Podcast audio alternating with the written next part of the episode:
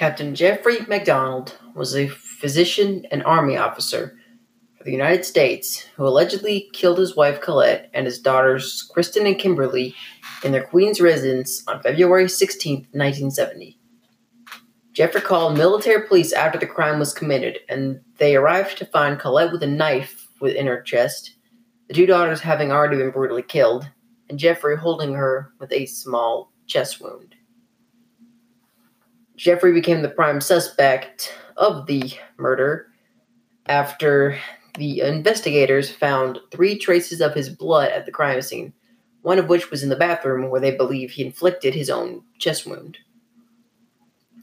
They also discovered blue fibers from his pajama shirt everywhere except for where it was legend torn in the living room. After nine years of trial and investigation, Jeffrey MacDonald was found guilty of the three counts of murder August 29th, 1979, and was sentenced to life in prison, where he remains to this day. I personally believe this case became famous because of how long it went on for, given the nine years and whatnot.